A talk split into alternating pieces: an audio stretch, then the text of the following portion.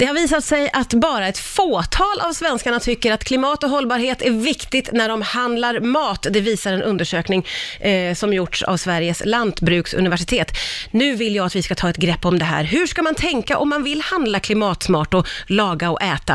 Eh, Karin Lexén är generalsekreterare för Naturskyddsföreningen och ska hjälpa oss att bena i det här. Välkommen hit Karin! Tack så mycket. Är det så krångligt då att eh, handla klimatsmart mat, skulle du säga? Nej, men det behöver inte vara så krångligt. Och jag tänker också att man behöver inte ändra på allt med en gång. Jag tänker att man kan ta liknelsen när man ska börja träna. Det känns kanske skitjobbigt om man tänker att man ska springa fem kilometer med en gång. Mm. Men man kanske ska börja med att ta på sig ett par joggingskor och gå lite grann. Och jag tänker att man kan tänka likadant med klimatsmart mat, att man kan byta ut eh, grönsaker eller kött mot grönsaker en dag i veckan. Mm. Man kan köpa lite mer grönsaker, äta mer växtbaserat till exempel. Ja, ta det lite i, i, små steg så att säga, för att komma in i det. Ja, och det är ganska enkla saker man kan göra. Man kan uh, leta reda på både goda grönsaker, man kan blanda bönor i köttfärsen. Vi har länge ätit chili con carne till mm. exempel, som är en blandning av bönor och kött. Mm. Eh, om man kommer in i mataffären då eh, och, och, känner sig lite osäker på vad man ska handla, men man vill handla klimatsmart, mm. vad ska man fokusera på? Jag skulle börja i grönsaksdisken och då skulle jag tänka att morötter, nu är det ju höst och då har vi mycket svenskbaserat. Morötter, potatis, lök skulle jag plocka vecka. Jag skulle fundera på om det här har flugits långa sträckor eller inte. Så läsa lite på lapparna och se vad det står? Läsa lite varifrån det kommer, tänker jag. Ja, för det är, är det att föredra med närproducerat? Det som är flugit hit långt ifrån har ju också liksom bidragit till klimatutsläpp när det transporterades. Så närproducerat är ju bättre på det sättet. Ja, eh, och det här med eh, kött har ju varit väldigt i fokus och det har vi pratat mycket om. Eh, hur mycket kött är det rimligt att äta på en vecka skulle du säga? Ja, ska man följa de senaste rapporterna så ska vi dra ner väldigt mycket. Men jag tänker att man kan börja med att byta ut några måltider i veckan från köttbaserat till växtbaserat. Så småningom kanske vi ska äta kött en dag i veckan ungefär. Ja. Men då är samma där, då börja i små, små steg och så får man ha det, sikta på det då? Ha Jag tycker att det är mycket bättre. Som och ett fakt mål? Faktum så är kött oftast dyrare än bönor till exempel. Mm. Ja, just det. Och så tror jag man ska tänka att det finns mycket roliga saker man kan göra och det tar inte särskilt lång tid att göra en böngryta. Det är inte krångligare än att steka köttbullar egentligen.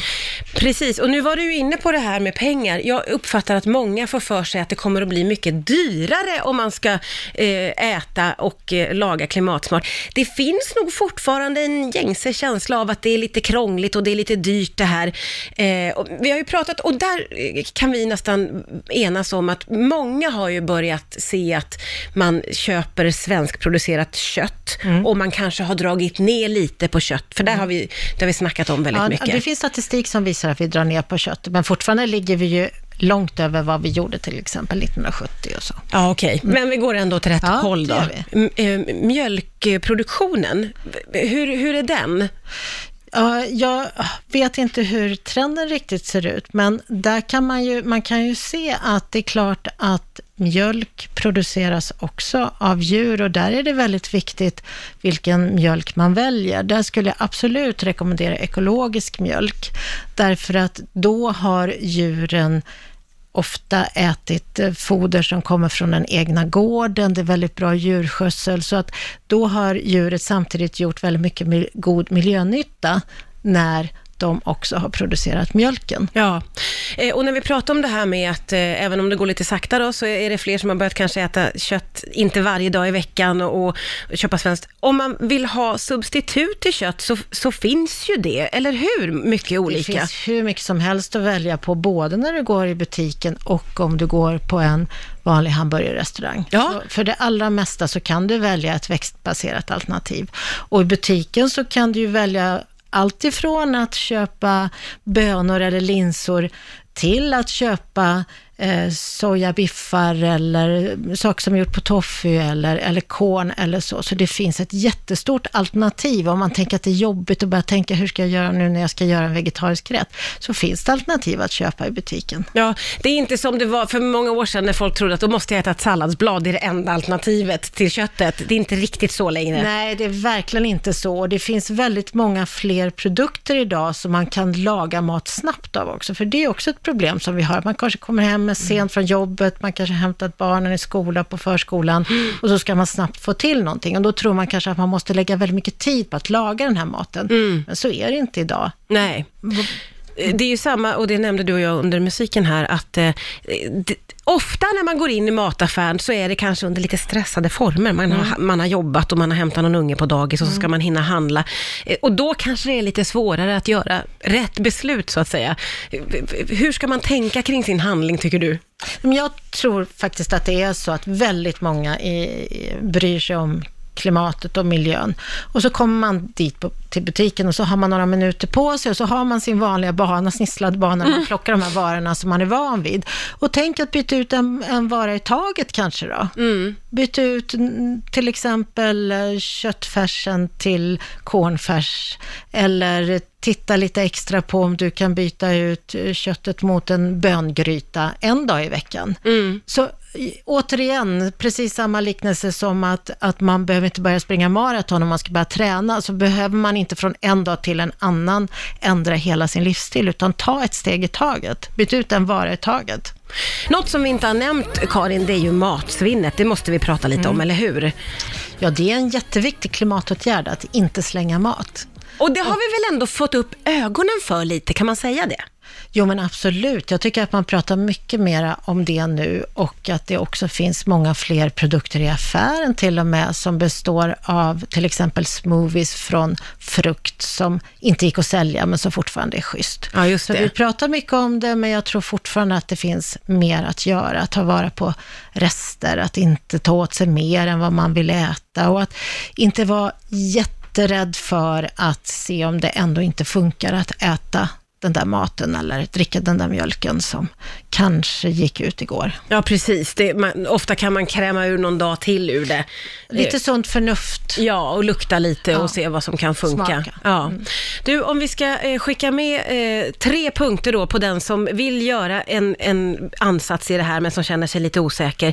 Vil- Vilken topp tre har du till den som vill bli lite bättre på att tänka klimatsmart kring maten? Om då skulle jag säga att eh, det första är att minska på köttet och när man väljer kött, välja kött med omsorg. Jag skulle säga välj svenskt, ekologiskt eller naturbeteskött.